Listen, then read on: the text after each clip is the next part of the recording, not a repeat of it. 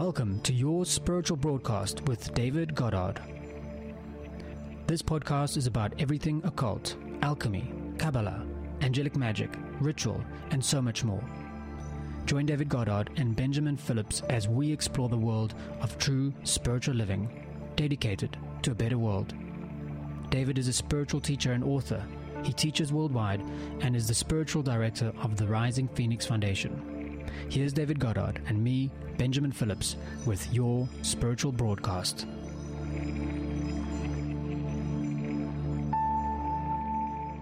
Hello, dear listener. You are here listening to Benjamin Phillips, and I have David Goddard here on another episode of Your Spiritual Broadcast. Now, today we're talking about a subject that I think many thinking people are concerned about. People are concerned about the rise of religious fanaticism, um, especially the kind of fanaticism that's fueling terrorism. Although history shows us that this is actually not a new thing. So David and I decided to take the subject on and actually just kind of get some clarity from from a spiritual and esoteric perspective on this. And so, here we are. David, how are you? I'm very well, thank you, Benjamin. How's your good self? Terrific. Thank you very much.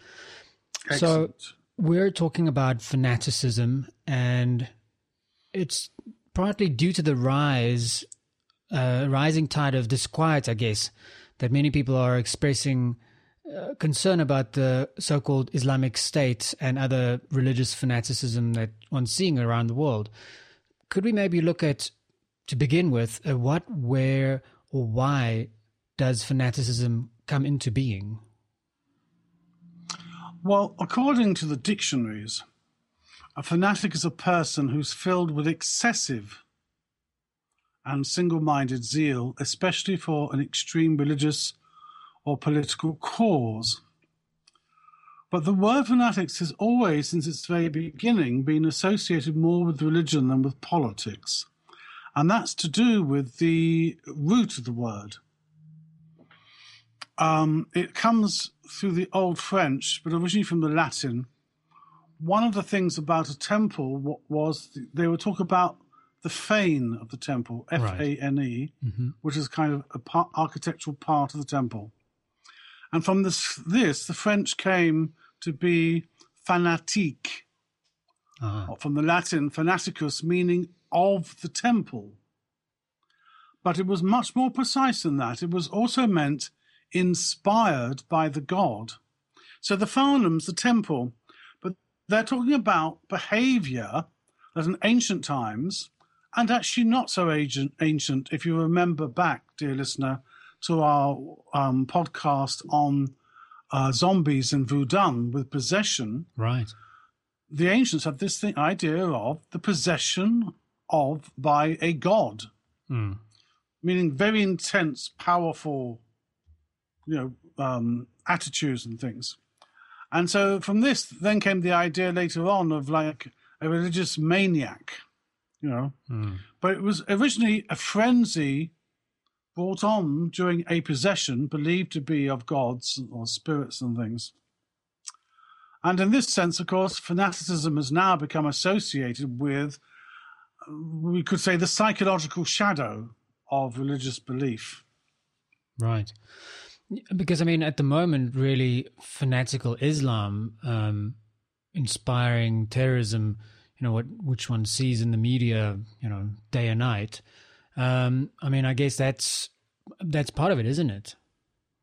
Yes, I mean, as you know, as we'll continue with the podcast, and as we get blown up in between, um, you know, we'll see how actually this kind of behaviour has been common to all religions at some point in their behaviour. It's almost like what I would call an adolescent phase they go through. Hmm. But at the moment, yes, it is mainly Islam. And unfortunately, Islam has a very bad reputation for this, going back almost to its beginning. The Prophet Muhammad was succeeded by his son in law, Ali, who had, men- who had married his daughter, Fatima, Mm. who some people regard regard her as the first Sufi, which is very interesting from a mystical point of view.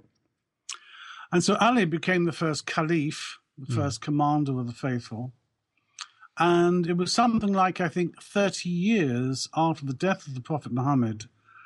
During Friday prayers in the Great Mosque, you've seen Muslims pray when they stand and then bow from the waist and stand again and then bow down, put their foreheads to the ground and hmm.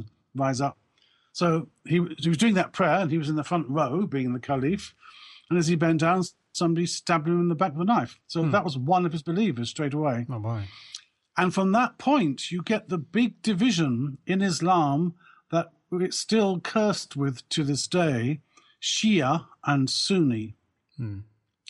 Now, there are many subdivisions too, to be fair, but these are the two big divisions. And it's almost like uh, this isn't strictly accurate, but it will do for the sake of an example. It's almost like the great big hatred and wars between Christians as Catholics and as Protestants. Right. You know, those big wars of religion and things. Mm. And even not so long ago in Northern Ireland, Exactly. things yeah. like that. Yeah. So that's what I mean about all religions have these particular things. Absolutely. But from this particular point, it happened. So Shias believe in a succession of spiritually realized beings they call imams, of whom Ali is the first. And the twelfth one is, they actually use the word in translation, is occultated. Occult meaning hidden, and that he's that he's immortal and and it's really rather like the idea of Mahatmas in theosophy, and these are highly spiritual beings. And Right. and uh, if you hear the profession of faith in Shia Islam, it differs from the famous one because it says uh, there is no God but God, and Muhammad is his prophet, and Ali is his successor. Whereas the, the Sunni don't mention Ali at all. You know, hmm. spit, spit, spit. And one of the reasons why there's so much hatred is because, rather like Catholics, the Shia also venerate the Imams and a whole line of saints. And they build beautiful tombs for them, like Jalaluddin Rumi. And those tombs are sites of pilgrimage. So they have this whole kind of like Catholics with the intercession of saints. Hmm. And what really causes a lot of pain and hatred between the two is, as you see now with so called Islamic State, um, and other uh, Shia, um, sorry, Sunni terrorist groups. Um, one of their favorite occupations is, is blowing up Shia religious shrines. Now, but you see, I don't get too uh, twee about this because they both they both blow up each other's mosques. Hmm. You may recall when we went to um, uh, Los Angeles, you know, one of your favorite cities. Oh, yeah. That um, we were driving back to, you remember those very busy workshops we did there? Mm-hmm. Um, and we were driving backwards and forwards along this main drag. And at one point, we passed uh, a kind of uh, crossroads, and there were two uh, temples. I mean, in America, what we call synagogues, Jewish places of worship, they call temples, Right. mainly in America. Yeah. And there were two on either side, in either corner. And what caught our attention was you could see from the stained glass windows that one of them was the Kabbalistic tree of life. So, of course, we were both very interested and asked our host about this. And, and then she explained to us, actually, no, these are two synagogues. And so, understandably, we asked, well, why are there two synagogues, such huge buildings, next to each other? I Yeah, mean, exactly. it's a bit daft. And then she said, no, one's Ashkenazi, one's Sephardi, and they won't they won't worship with each other. Yeah. Shia and Sunni won't set foot in the same mosque. In fact, there's a there's a there's a there's a silly joke about um two Jewish guys who get uh, shipwrecked on a desert island, and years later, when they when they're found and discovered, um, they find there are you know three synagogues on the island. And when the rescuers say, "Well, why why did you spend all your time building three synagogues?" and one of them says, "Well, one's mine, one's for his kind of people, and the third one is for those neither of us would ever set foot in." Yeah. Anyway, Gotta love it. it was Shias who really um, you get the first mark of real what we would call terrorism. By terrorism, I mean actions that lead to what politically we call assassinations. Hmm. And this goes back to a breakaway sect of Shia, still exists today, known nowadays as the Ismailis, um, whose head is the Aga Khan, the guy who gets weighed in diamonds every year by his believers, who's believed to be the 12th occult imam Okay. that I mentioned. Mhm. Though he's more better known for breeding racehorses and um, having parties in Paris and Monte Carlo. But there you are. That's what the Aga Khans are famous for. In the meantime, you know, when you in you know in your spare time when you're doing when you're not doing that, when you, you're not when you're not being a cult. yeah, when you you're are. not being a cult, when you're being a little bit more obvious. Yes, yes. You've seen my stable of horses, haven't you? yes. You're doing better than I am because Yeah. I haven't. Anyway, the Ismailis, one of their leaders, claimed to be the 12th Imam, and he set up a mountain fortress in what in Persia, what we now call Iran, and it was called Alamut. And from there, he had his uh, his Sufis, his dervishes, believe him to be the messenger of God upon earth, and that they would do whatever he said. right.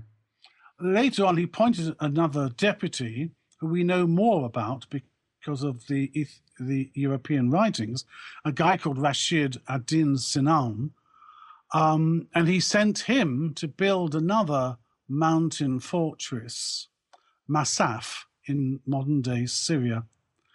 And this guy, of course, is known in history as the Old Man of the Mountains. And what he used to do, so according to the stories, is um, I mean, this fortress was virtually impregnable. It was only hundreds of years later that the, the Mongols managed to destroy it.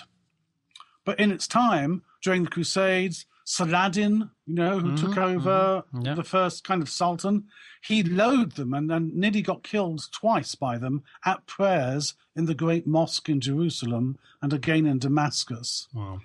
um, he tried to do in Richard the Lionheart, and he took out he, he took out several European kings and princes. Hmm. So, um, according to how it was done, was on the top of his uh, uh, castle in Masyaf was his beautiful garden, and these young fanatical here we go believers um, would be given hashish, so it's said. The drug, you mean? the drug, Right. and in that state, being kind of stoned, or whatever the current term is for it, they were taken into this garden which they'd never seen before, and there were these houris, these young, scantily clad um, women who kind of sexually aroused them and things. Bear in mind, the guys have been like without it for, you know, if, if they got to shag a camel, they were doing well, you know, and um, they. Um, and they then they'd come to, and they were told that this wonderful experience they had was a mystical vision Hmm. that they would have for eternity if they died fulfilling the command of the old man of the mountain. Mhm. And so they became known as Hashashanin, from which our word now comes, assassin. Hmm. And so this is the first case you have of a small group of people, because compared to Shia and Sunni, the Ismailis were very small. right. They're a small group of people, but by using what we would call terrorism and assassination, you know, they terrorized what was then the Middle East. You see, after all, up until then, of course, it was all down to armies, and it all depended upon how skilled or how big your army was, wasn't hmm, it? Oh.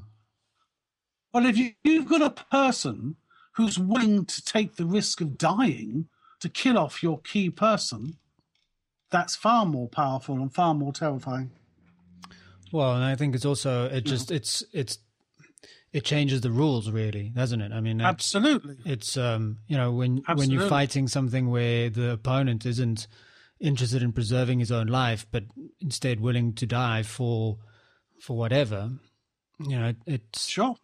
And I think that's, I think in a sense, also that's what makes people, in a way, don't understand some of this perception or this idea, you know, that somebody is so bought into the into whatever it is that they're believing that they would do anything in its name and at the same time at at their own at, at the risk of killing themselves. Yeah, and, and nowadays we call it cult mentality. Mm. I mean, in a certain sense. Oh, let me just say to finish off a bit of history. Yeah, sorry. Uh, no, it's my fault. I forgot about it. The, the last known big case of the old man of the mountain was um, when he ordered the assassination of the guy who was the newly elected king of Jerusalem, Conrad of Montferrat. Remember, this was the Latin kingdom of Jerusalem sure. when the Crusaders had conquered. Mm-hmm. Um, and again, in his, the heart of his own palace, he was killed by an assassin. Um, and, and so from then on, it's regarded as you know being justifiable to kill the the opponents. Mm. I mean, we're in difficult territory, aren't we? Because oh yeah, slippery after slope. all, if you look at you know military thinking, well, anybody who sh- signs up for the armed forces, they have these. Uh, well, at least in the UK, it's six weeks of hell. Hmm. Of constant drilling, drilling, drilling, and it's a kind of make or break thing and if they don't survive it, then they go. Now, what's really going on is indoctrinating the subconscious mind of the would be military person hmm. so that they will act without thought hmm. on what they're told to do. So that eventually, under dangerous situations, you know, even when, you know, the fight or flight thing's in place, they will obey their officers True. to do things that go against their instinctual nature and, of course, in other cases, against their morality, against their own consciences. Mm. Well, I mean, I think you just need to refer back to, well, any, take your pick, really. I mean, any reference to any war that took place. I mean, the stories of, sure. you know, the, when, when, when Germany was occupying France and soldiers were on the front line and, you know, there was just no way that storming mm. the, the German positions would make any difference. Yet they got the order and they went, and you exactly. know, not one person I mean, survived. Again, after all, it's not as, as, if we're taking a political stance on this. No, absolutely not. But but um, there is also um, the fact, of course, of where is there between these two. Some of this is first world, third world. Mm it's very hard nowadays for first world governments to motivate their potential military or people to sign up mm. because they have such comfortable lives.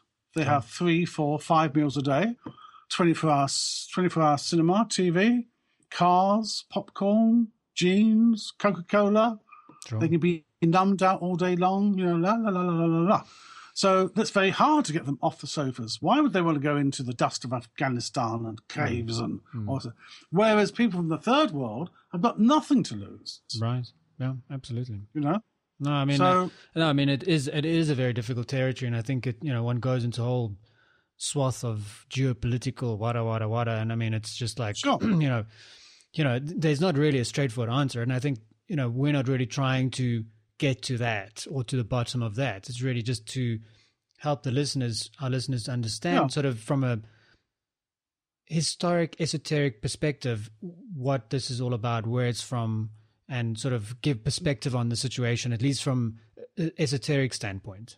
Sure. And of course, you know, there is, you know, the spiritual view, which you know, is expressed very well by uh, Yeshua when he says, Those who live by the sword shall die by the sword. Mm. Mm. Um, And I think that that's actually that brings up an interesting point because we began off having actually said that you know there are other faiths that have sli- uh, engaged in in some form of fanaticism or other. I mean, could we maybe look at a couple of examples that come to the top of your mind about sort of you know not to because the point is not really to just single out Islam or the fanatics of Islam in No, this sure, particular case. sure. It's it's really a case of you know everybody has um, a way to bear in this case. Yes, and of course, some of it is simply a kind of tribalism.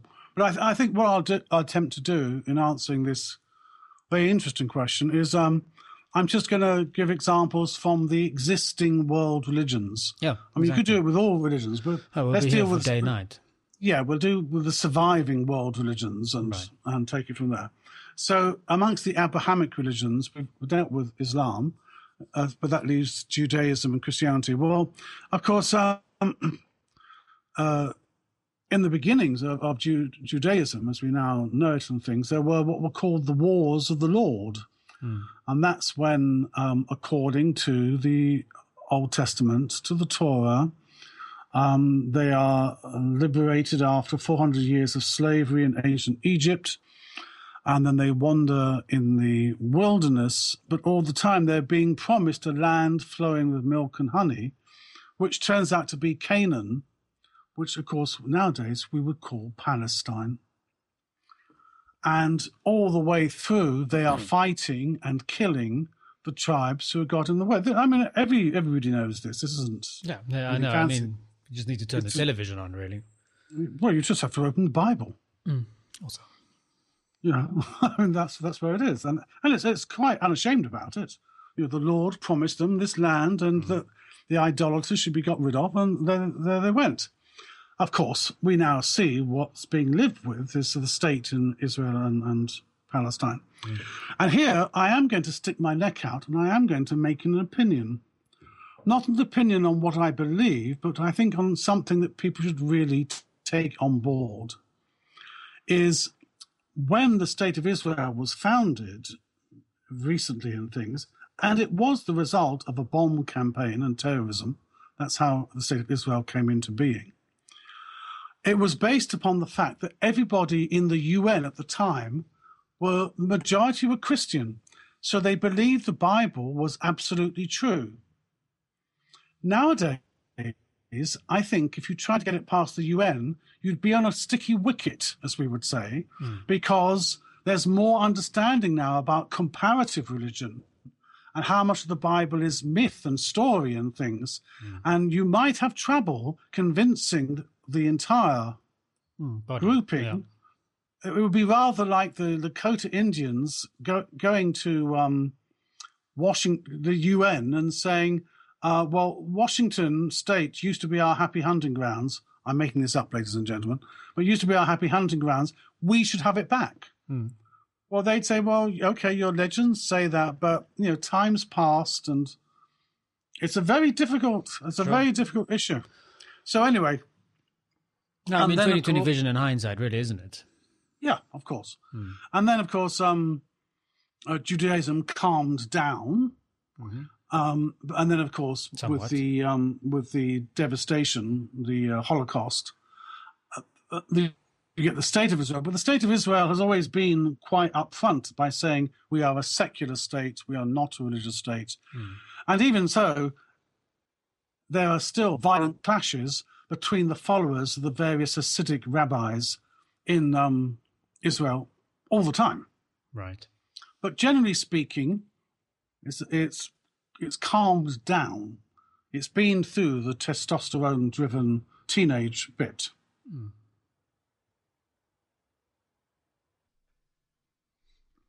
Then, of course, we have Christianity. At first, it's a pacifist slave religion. Mm. And then later, under the donation of Constantine, it becomes the religion of the Roman Empire, which means that it also then has to start being responsible for raising troops and armies. This has always been the bane of Christianity, where its activities, like chaplains for armed forces and things, actually flagrantly contradict the teachings of the religion's founder. Mm-hmm. But anyway, um, you know, and how nations who you know who drop bombs on other countries and defenseless people can presume to call themselves Christian is just beyond my comprehension.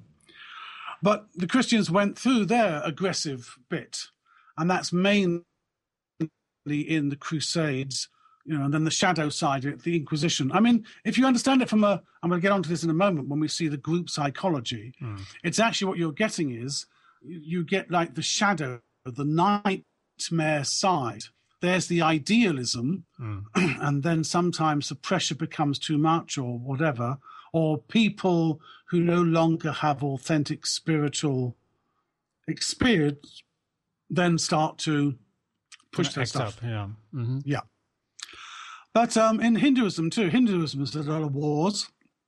Um, uh, I haven't mentioned really um, Sikhism. Sikhism was actually a breakaway from Hinduism. It was the warrior caste. Yeah. But um, generally speaking, Hinduism is peaceful, unless it's having problems with Islam, as we saw in partition. Um, but uh, even so, you get, you know, every five years there's the Kumbh Mela or something. It's when all the Hindu gurus get together at the convergence of two rivers, and it goes on for weeks and weeks and thousands of thousands. It's considered the largest gathering of human beings on the planet.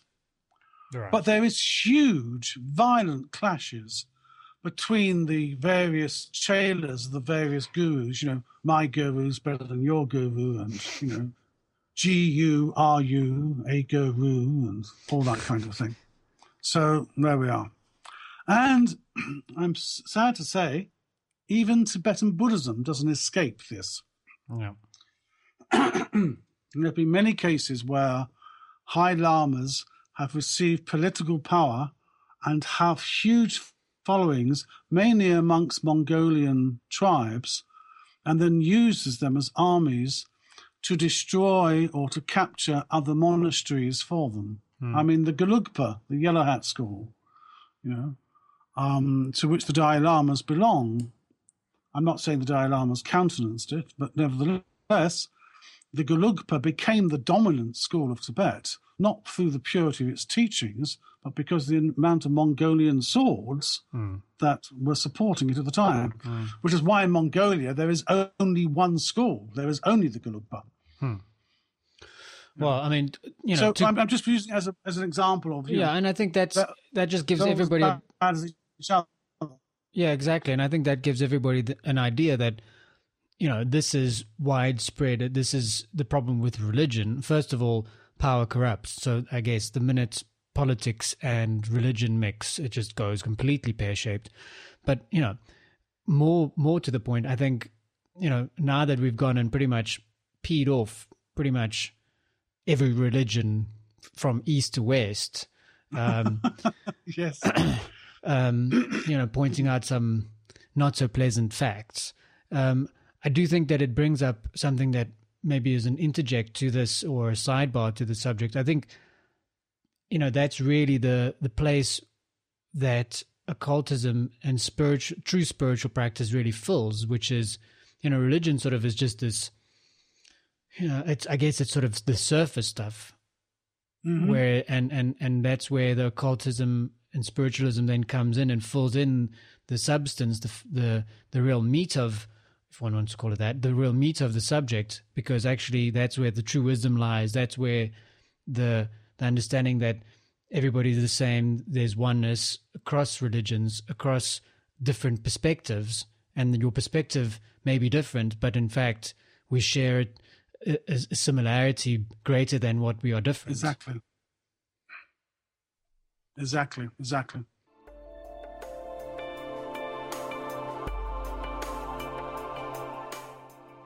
Your spiritual broadcast is sponsored by the Rising Phoenix Foundation. Why not sign up for David Goddard's Letters to Your Spirit? It's free, and once a week you get a spiritually inspiring message to help you on your path of spiritual discovery. Letters to Your Spirit has many giveaways, free programs, and online workshops that is only shared with Rising Phoenix Foundation community members. Go to rpxf.org and sign up today. Anyhow, so, you know, I guess this is a call to arms in not the same way as fanatics are called to arms, but this is really a, a call to people to say, you know, engage your brain, engage your mind, engage your spirit, begin thinking how you can use spiritual practice to make the world a better place. And that's really, I think, what the Rising Phoenix Foundation and all your work's all about. In any case, before I go on off on a tangent, um, I'm going to get back to one of my questions that I've got written down here. So I wanted to find out from you what is the difference between a personal and a group religion? I mean, how would one sort of look at that?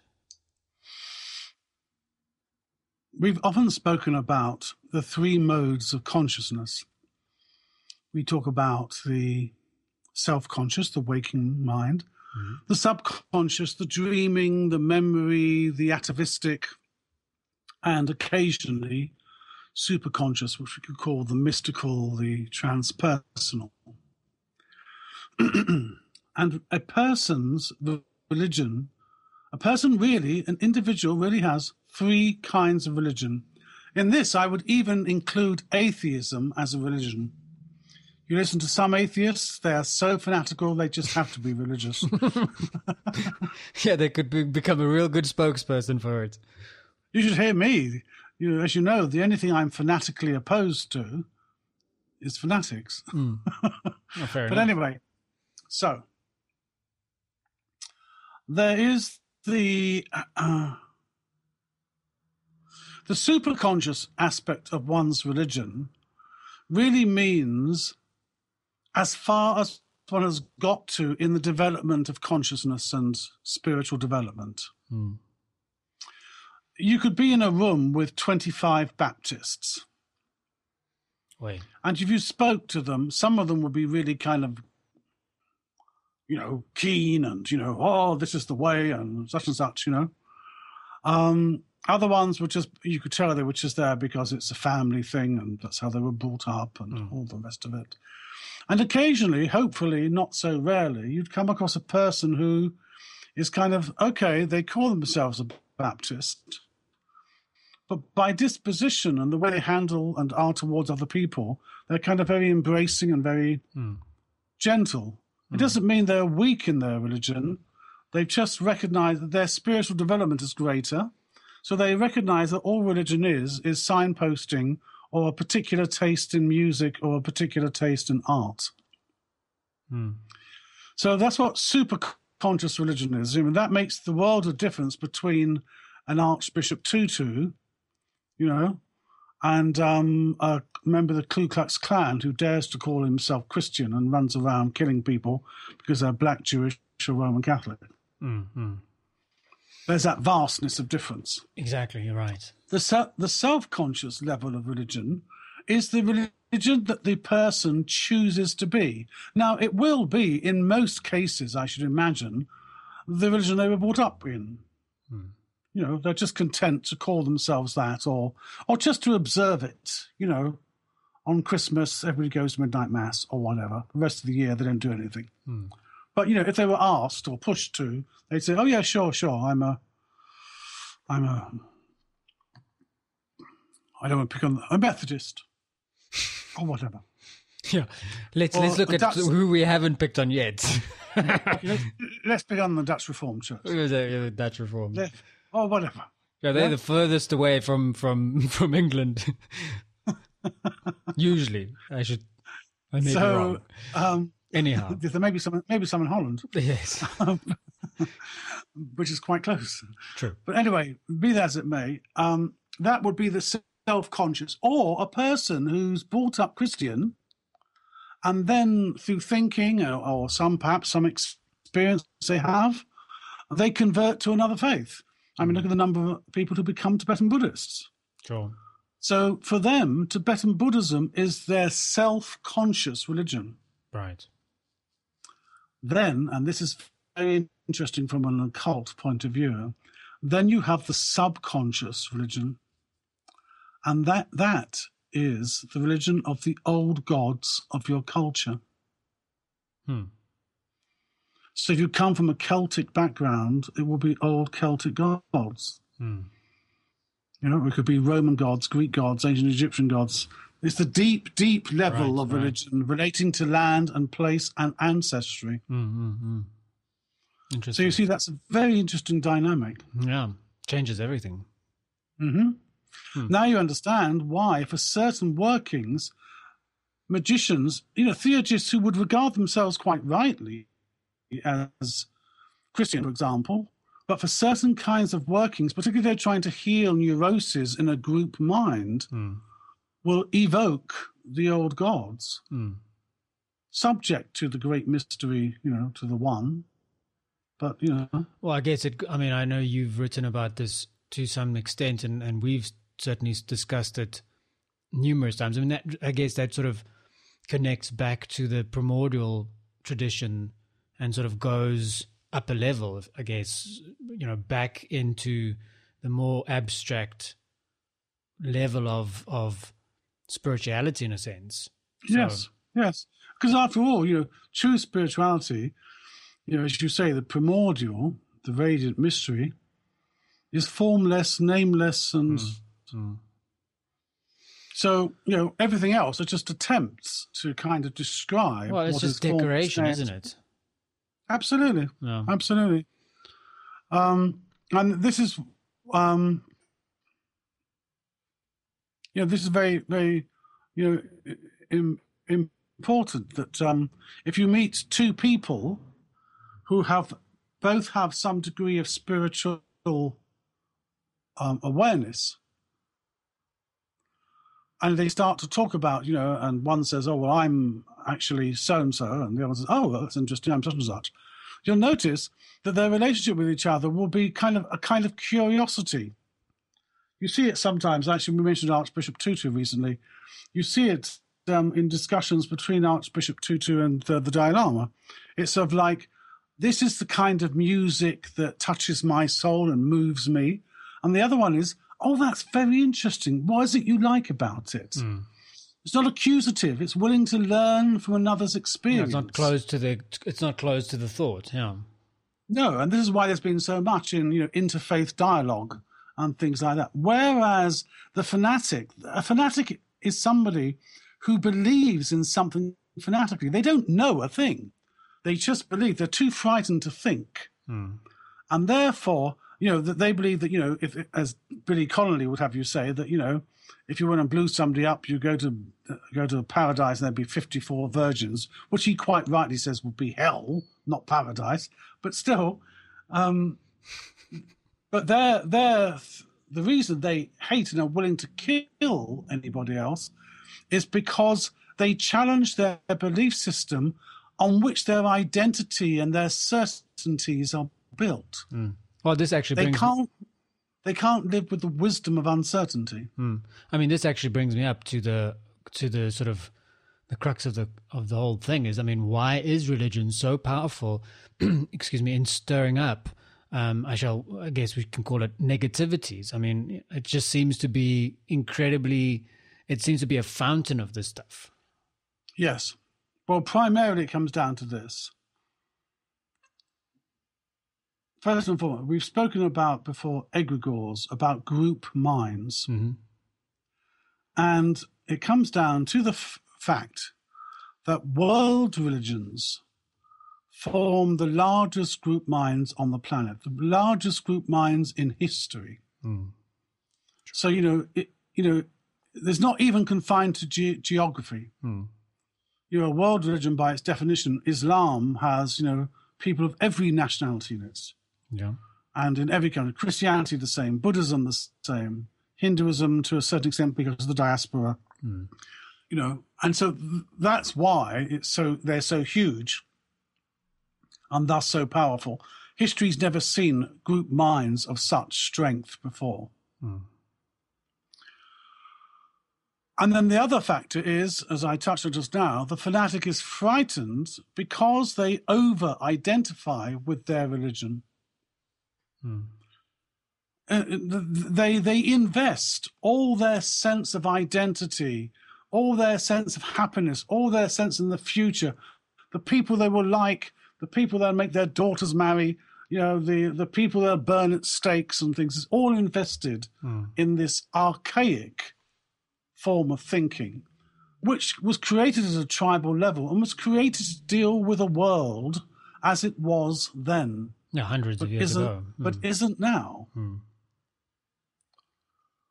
So if somebody proves uh, to a fundamentalist, to a believer, that to, to God they cease to be cease to be special, and they're too fearful or lazy to think for themselves because they've swallowed their faith, hook, line, and sinker. hmm Yeah. They just want to be told.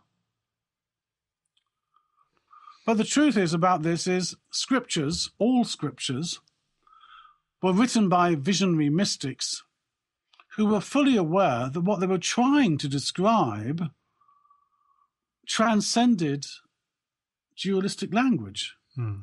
It's only a, an approximation, which means, therefore, that scriptures, and I'll say it again, all scriptures without exception, are allegorical, they're, they're poetic, they're not literal, they're not a report by a journalist at the front line. Yeah. This is why the rabbis themselves wrote that a man who interprets scripture literally is a fool. And actually, this is why you find in certain religions where the esoteric stream is stronger, like Tibetan Buddhism, that scripture may only be expounded, may only be explained by somebody who knows, because otherwise This person-. Mm. yeah, a person without mystical experience will understand it. I mean, you've seen this why so often over the years I've done workshops and teachings on the book of Revelation Yeah. because it's led to so much misunderstanding. Oh, yeah. You know, you, you know, I nickname it the most misunderstood book in the Bible. Yeah. In fact, I think we did a show on that. I'm not sure. We may have. I think we did. And here's the problem you see we have with professional clergy in any and all religions is that the majority of them do not have and will not admit to not having mystical gnosis, mystical understanding. Mm. And because they don't want to lose the perks of being professional clergy, they tell their followers if they ask any interesting questions that has to do with authentic insight and relationship, they just say, "Oh no, just believe. Just believe is enough. Believe is enough." Yeah. Well, you remember that thing in um, in the mysteries where we have this saying where we say that um, blind faith just isn't enough, and because these clergy, and by clergy I'm using it as a generic sense, whether we're talking about vicars, lamas, mullahs, Imam. gurus, Yeah. Mm. whatever, Yeah. or even stranger people doing um, uh, podcasts. Mhm. Um, but they tell them just to believe, believe, believe. And so instead of you know giving to their followers the bread of life, they're giving them stones. Mm. And in my opinion, creedal religion, religion that's based just on faith and nothing else, can no longer be accepted as part of a growing part of human evolution. Hmm. Because we're seeing what it does in the world. I mean, even this week, it's been Theravadist Buddhist monks inspiring their people to kill Muslim believers and have them cast out into sea to d- die in the sun. And so this is what has to happen, you know, with a, in, in my view, with a in, faith into dialogue. It has to be about, it has to be about experiential religion, Mm. or what science call contemplative religion. In other words, where it's direct experience and people share together. Mm. uh, because um, creeds must be replaced by contemplation, dogmas have to be replaced by direct experience. Mm. Otherwise, you get silly stuff. I mean, look at last week where the Republic of Ireland, which the Vatican was pretty sure would vote against same sex marriage, voted in favour of it. And the Cardinal Secretary of State for the Vatican a few days later declared it as being, you know, a bad outcome for humanity. Funny. in, in a in a in, in, a planet whose biggest problem, more than anything else, is overpopulation. So we need to replace kind of exclusivity by open heartedness, by like sharing. And we should be like, you know what I think? What I think? What do I think? I think that religion should be like bring and share lunches or a braai or a barbecue where you all bring your favorite meal to the table and share it with your brothers and sisters. Mm. That's what it should be like. Yeah, I agree. I think, I mean, besides, you know, putting your name up for um, election at the UN, um, I, I think that's a brilliant idea. And I think that is really the, the right way of looking at things because I think that is really the, the whole issue is that this is something that we inherited through the ages that has pretty much been cast in stone and, and people I guess and you know, I guess you you know, you said it, and due to laziness, sort of don't want to think outside the box and and just take the idea and swallow it whole. Sure. And so, you know, there's no really looking at the facts and the statements very hard. And so, you know, that just breeds contempt and and and misunderstanding and of course, you know, people being people, you know, they'll find any reason to punch their neighbor in the face. So I I agree. I think you know that, and and that for me, that is I really I guess the the real attraction to what spirituality can bring to humanity, and that's yes, really what. The, the, go ahead. Yeah, I mean, I mean, you hit it. I mean, like with what passes for philosophy in the modern Western world, which is not really philosophy at all, since the word means lover of wisdom. Hmm. But um, the trouble is, people get it into the debate head. Yeah. And they think, oh, we should debate, which means argue our points and thus prove our religion's right. But if you all say to yourselves, you know, it's all about the human yearning and striving for the ineffable, often conditioned by place and geography and point in history. Let's just accept the fact it's allegorical and share with each other what we've all learnt in our way. Mm. I mean, so talk like, about evolution. Eh, you know that that would be the, the the spirit of evolution. Instead of sitting there and debating like these dumb bleep bleep politicians, you know, in every in every parliament, debating exactly. all sorts of nonsense and rubbish. I mean, and, and I think even further is it's time that people realised that they're that far more noble than being able to label oneself a Catholic or a Muslim or a Jew as a Hindu. Far more important than any of that is being able to label oneself as a human being. Mm. I think that's completely lost on a lot of people, and hopefully we can. I think we've we've peed off so many people. It's probably just like reach ten million people, and anyhow. my last question before we, we sort of gone well, into a whole big let's, rant. Let's, let's, hope it's not your very last. Yes. Let's hope they don't find us. I mean, you, you are in that bunker in Lhasa near Tibet, aren't you? Mm, well, and I'll be moving to another, you know, lead cave somewhere, location unknown. Anyhow, last question, uh, because I'm sure the listeners are also like going yawn. Um, so last so, question of this last question of this podcast of this podcast, correct? To be more specific. Yes. So yes. back to sort of the the formal sort of theme and vein of this show. Um, you mentioned, you know, that scriptures were written by um, mystics, mystics who had direct experience, trying to communicate their their experiences in dualistic language. So people who attained superconscious states who have experienced spiritual realization express religion or do they? I mean, I guess uh, I'm not really sure what I'm really trying to say here.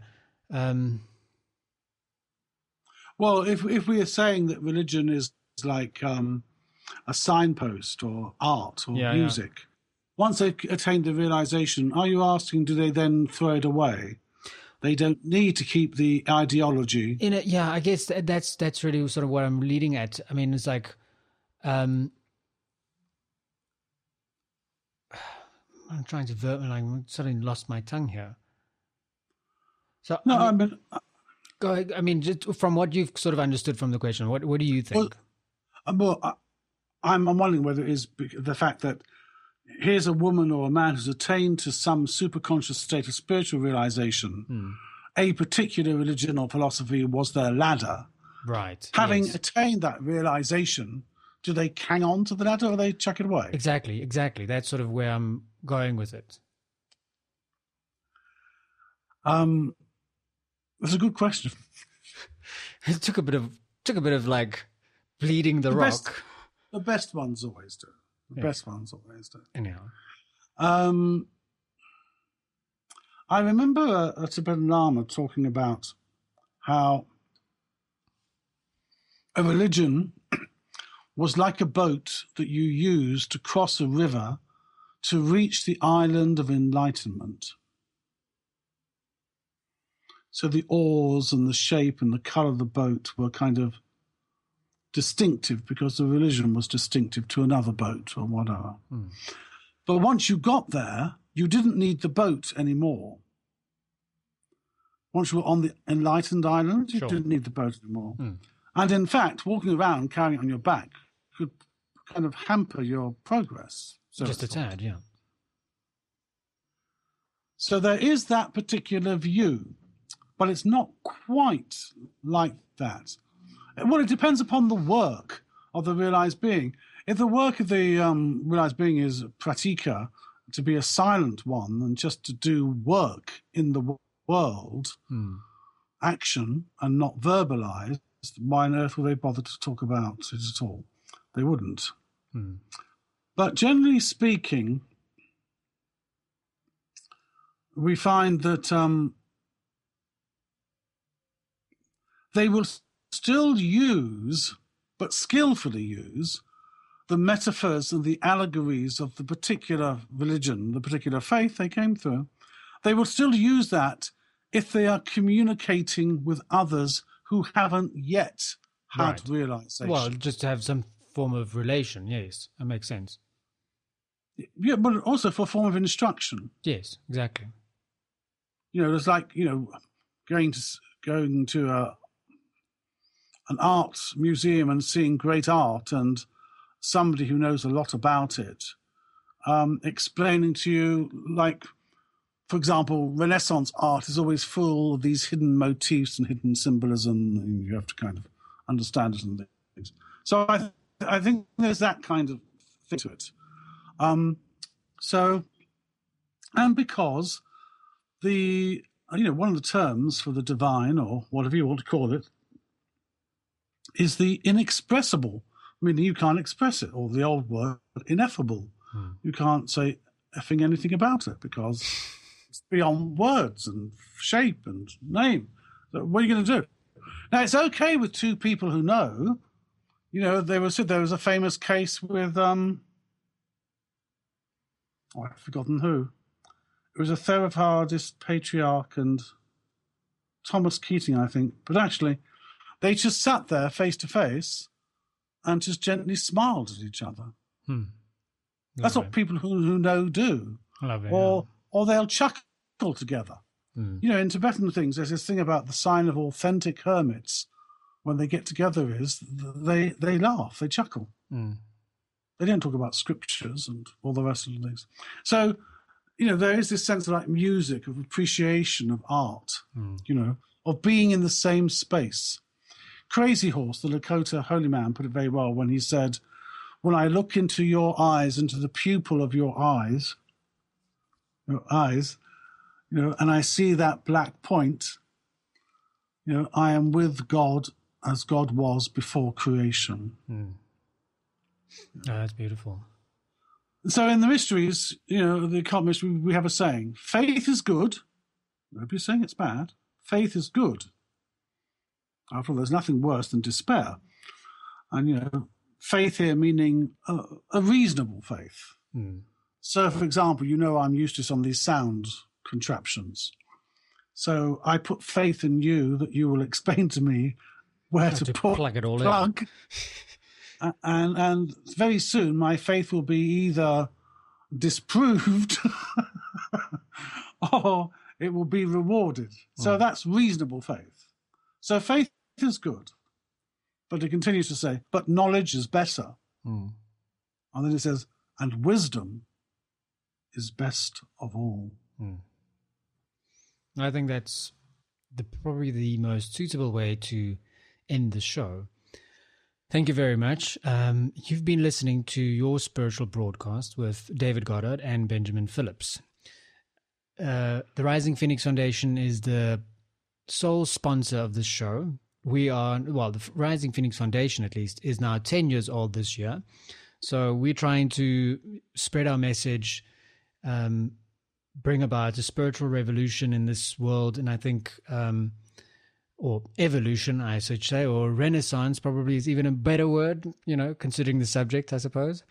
Um, you can find the show at iTunes and Stitcher. The website is yourspiritualbroadcast.com. There's a place where McDo- you did- say again. uh, did you say McDonald's was sponsoring it? No, McDonald's hasn't really contacted us yet, but um, Oh, I see. I Perhaps I'm feeling clairvoyant. maybe. Um, any executives at McDonald's, you're welcome to contact us. The if you've got any questions in the meantime, you can of course email us at questions at yourspiritualbroadcast.com. Uh, on iTunes and Stitcher, you can rate the show. So please go ahead. I'm sure we're going to get a whole bag of replies and feedback after this show. So um, feel free to just wade in. You know, whatever you whatever you feel like, go right ahead. We really appreciate any feedback. Um, again, David, thank you very much for your time. I appreciate it. Um, our listeners, the feedback we've been getting has really been very encouraging.